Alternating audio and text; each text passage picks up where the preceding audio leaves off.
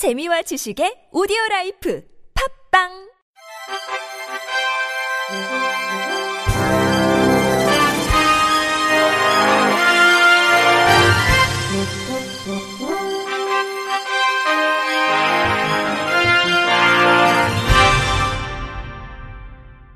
청취자 여러분 안녕하십니까? 11월 27일 월요일 KBIC 뉴스입니다.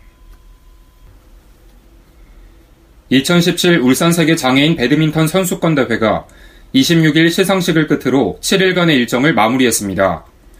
한국은 이번 대회 금메달 3개, 은메달 3개, 동메달 6개를 획득했습니다. 역대 최대 규모로 치러진 이번 대회는 세계 배드민턴 연맹 63개 가맹국 중 41개 국가에서 선수단 500여 명이 참가했습니다.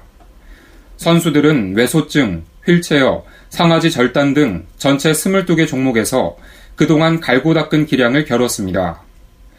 조직위는 대회 기간 동안 김해공항, 울산공항, KTX 울산역 등의 셔틀버스를 운영했고 통역, 경기진행 보조 등 자원봉사자를 배치해 선수들을 지원했습니다.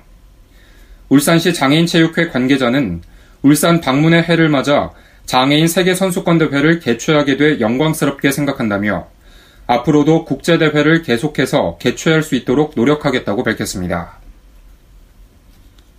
경기도 성남시가 오는 30일 2017년 성남시 장애인 취업박람회를 시청 로비에서 엽니다. 이날 행사는 장애인 고용기회 확대를 위해 마련되며 총 150명을 채용할 예정입니다. 구인업체로는 CJ 시푸드, 분당 연세 요양병원, 삼형전자공업, 분당 러스크 재활 전문병원 등 40여 곳의 기업이 참여합니다. 채용 분야는 사무보조, 전자부품 생산, 경비, 미화, 주방보조, 캐드 설계, 기획 등입니다. 참여를 희망하는 경기도 등록 장애인은 장애인 복지카드와 직무 관련 자격증을 지참하면 각 채용 부스에서 면접을 볼 수 있습니다. 60여 명의 자원봉사자가 행사장 곳곳에 배치되며 수화 통역, 증명사진 무료 촬영, 이력서 작성 등도 지원합니다. 부대 행사로 장애인 활동 보조기구 전시, 시각장애인 안마시연, 응급처치 교육, 머리 손질, 메이크업 봉사 부스도 운영됩니다. 경기도 장애인 체육회는 25일 경기도 문화의 전당 소극장에서 경기도 장애인 체육 서포터즈단 디딤돌 발대식을 개최했습니다. 앞서 도 장애인 체육회는 지난해부터 서포터즈 단원을 모집하고 올 7월에는 태스크포스 팀을 꾸려 서포터즈단의 운영, 조직 체계를 구축했습니다. 관련 단체들이 적극적으로 협력한 결과 11월 현재 당초 목표한 1000명을 크게 뛰어넘는 1579명의 도민이 서포터즈단에 이름을 올렸습니다. 서포터즈단은 앞으로 장애인들의 체육 활동을 뒷받침하는 역할을 수행하게 됩니다. 특히 내년 3월 열리는 평창 동계 패럴림픽 성공 개최를 위해 현장에 대규모 응원단과 자원봉사단을 파견하고 세계 각지에서 온 선수와 관계자들이 불편함 없이 대회를 치를 수 있게 도울 계획입니다.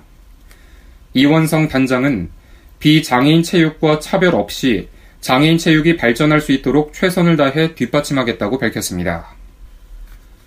환경부 산하 국립낙동강 생물자원관은 손끝으로 보는 생물 다양성 프로그램을 운영하고 있다고 26일 밝혔습니다. 본 사업은 2016년 개발된 맞춤형 전시체험 프로그램으로 시각장애인이 사물을 인지할 수 있는 방식인 촉각, 후각, 청각으로 전시관을 관람 체험할 수 있도록 구성되어 있습니다. 먼저 북극곰, 얼룩말 등 30여 점의 동물 박제들을 1대1 맞춤형 해설을 들으면서 손으로 직접 만져보고 촉감으로 느껴볼 수 있습니다. 또 다양한 식물의 꽃과 잎을 직접 만져보고 향기를 맡아보면서 이름으로만 듣던 식물들을 자세히 알아갈 수 있습니다. 올 하반기 프로그램 참여기관은 경북 시각장애인 연합회 상주지회와 구미지회로 총 58명이 참여했습니다. 안영희 국립낙동강 생물자원관장은 프로그램 개선 및 운영 확대를 통해 시각장애인뿐만 아니라 다른 장애로 인해 전시관 관람이 어려운 이를 위한 프로그램도 개발 운영할 계획이라고 밝혔습니다. 비영리 전문 콘텐츠 단체 피치마켓은 6개월간 진행했던 발달장애 청소년들의 한 달에 책 한 권 읽기 프로그램을 이달 7일 성료했다고 밝혔습니다. 발달장애 청소년들이 이해하기 쉽게 제작된 책과 독서 방법으로 진행된 이번 프로그램은 독서 교육의 VR 및 시각 콘텐츠를 접목해 프로그램 참여자들에게 호평을 받았습니다. 피치마켓은 쉽게 읽을 수 있는 책과 교육 콘텐츠를 제작하고 특성화된 교육 프로그램을 운영해 왔습니다. 특히 단순히 쉽기만 한 아동용 콘텐츠가 아닌 대상자의 특성을 연구하고 집중과 이해를 높이는 콘텐츠를 제공했습니다. 또한 문학뿐만 아니라 실생활 정보를 쉽게 전달하기 위해 발달 장애인용 자기개발서를 포함해 취업에 관한 책도 출판하고 있습니다. 클라리넷 연주자로 취업한 발달 장애인들의 이야기를 다룬 드림위드 앙상블은 총 2,000권을 전국 학교에 배포하기도 했습니다.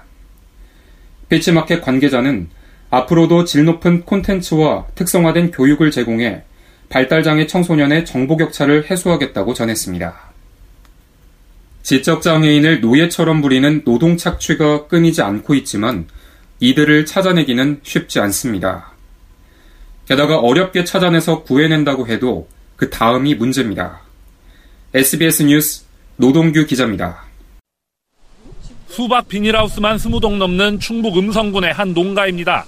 지적장애 3급 조모 씨는 지난 18년 동안 곰팡이 핀 방에서 생활하며 매달 5에서 10만 원만 받았습니다. 조모 씨 지적장애 3급. 밥 먹고 나면 또 가서 목사마자 가서 일해야 되고 해가 기름은 7시까지 안 정말 없어요. 계속 착취에 시달리다가 심장병과 피부병까지 얻은 조 씨는 지난 8월 장애인 권익옹호기관의 도움을 받아 가족품으로 돌아갔습니다.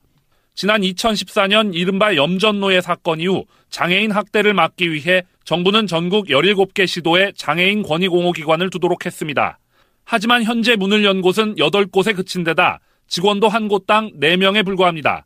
중앙장애인 권익옹호기관 관계자. 경상북도 같은 경우에는 여의도 면적에 5,000배가 넘는 면적을 감당을 하는데 명은 회계하고 결국에는 이제 기관장 포함한 세 사람이 현장 조사를 뛰어다녀야 되는 그런 상황인 거죠. 어렵게 학대받는 장애인을 찾아내도 이들의 사회 복귀를 돕는 쉼터는 전국에 6곳 뿐입니다. 게다가 한 곳당 도울 수 있는 장애인도 많아야 5명입니다. 그나마 장애인 단체에서 운영하는 작업장이 경제적 자립을 돕는다지만 이조차도 턱없이 부족한 실정입니다. 최종태 장애인 보호작업장 대표. 장애인분들의 일자리는 굉장히 중요하다고 저는 생각하고 있습니다. 사회 한 구성으로서의 당당하게 자기 역할을 할 수 있다는 거죠. 스스로 자존감이 높아질 수 있는 충분한 계기가 될 수 있을 것 같고요. 염전노예 사건 이후 정부가 지적장애인에 대한 지원책을 마련해 놓고도 제대로 실행하지 않는다면 지적장애인을 착취하는 악순환을 쉽게 뿌리 뽑기 어려울 것이라는 지적입니다. SBS 노동주입니다. 소셜 네트워크 서비스에서 만난 지적장애 남성을 협박해 강제로 휴대전화를 개통시킨 뒤 이를 갈취한 혐의 등으로 기소된 20대에게 실형이 선고됐습니다.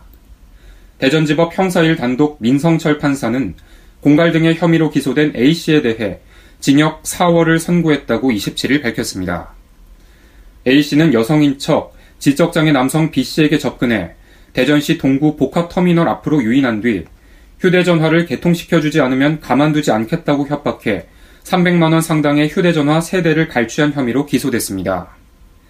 민 판사는 사회적 약자에 대한 범행으로 비난 가능성이 높을 뿐만 아니라 피해자와 합의하는 등 피해가 회복됐다고 볼 만한 사정도 발견되지 아니하는 점 등을 고려하면 피고인에게 엄중한 경고가 불가피하다고 설명했습니다.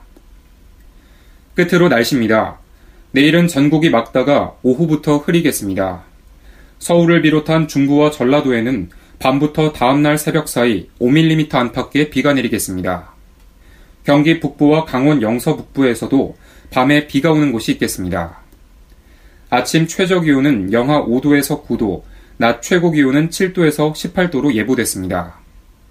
특히 경기, 충청, 강원, 전북 지역에서 아침 최저 기온은 영하권으로 떨어져서 조금 춥겠습니다. 미세먼지 농도는 전 권역에서 대부분 보통 수준을 보이겠습니다. 밤부터 다음날 아침 사이 내륙을 중심으로 짙은 안개가 끼는 곳이 있겠으니 교통안전에 유의하시길 바랍니다. 바다의 물결은 서해 남해 앞바다에서 0.5에서 1m, 동해 앞바다에서 0.5에서 1.5m 높이로 일겠습니다. 이상으로 11월 27일 월요일 KBIC 뉴스를 마칩니다. 지금까지 제작의 안재영, 진행의 김규환이었습니다. 고맙습니다. KBIC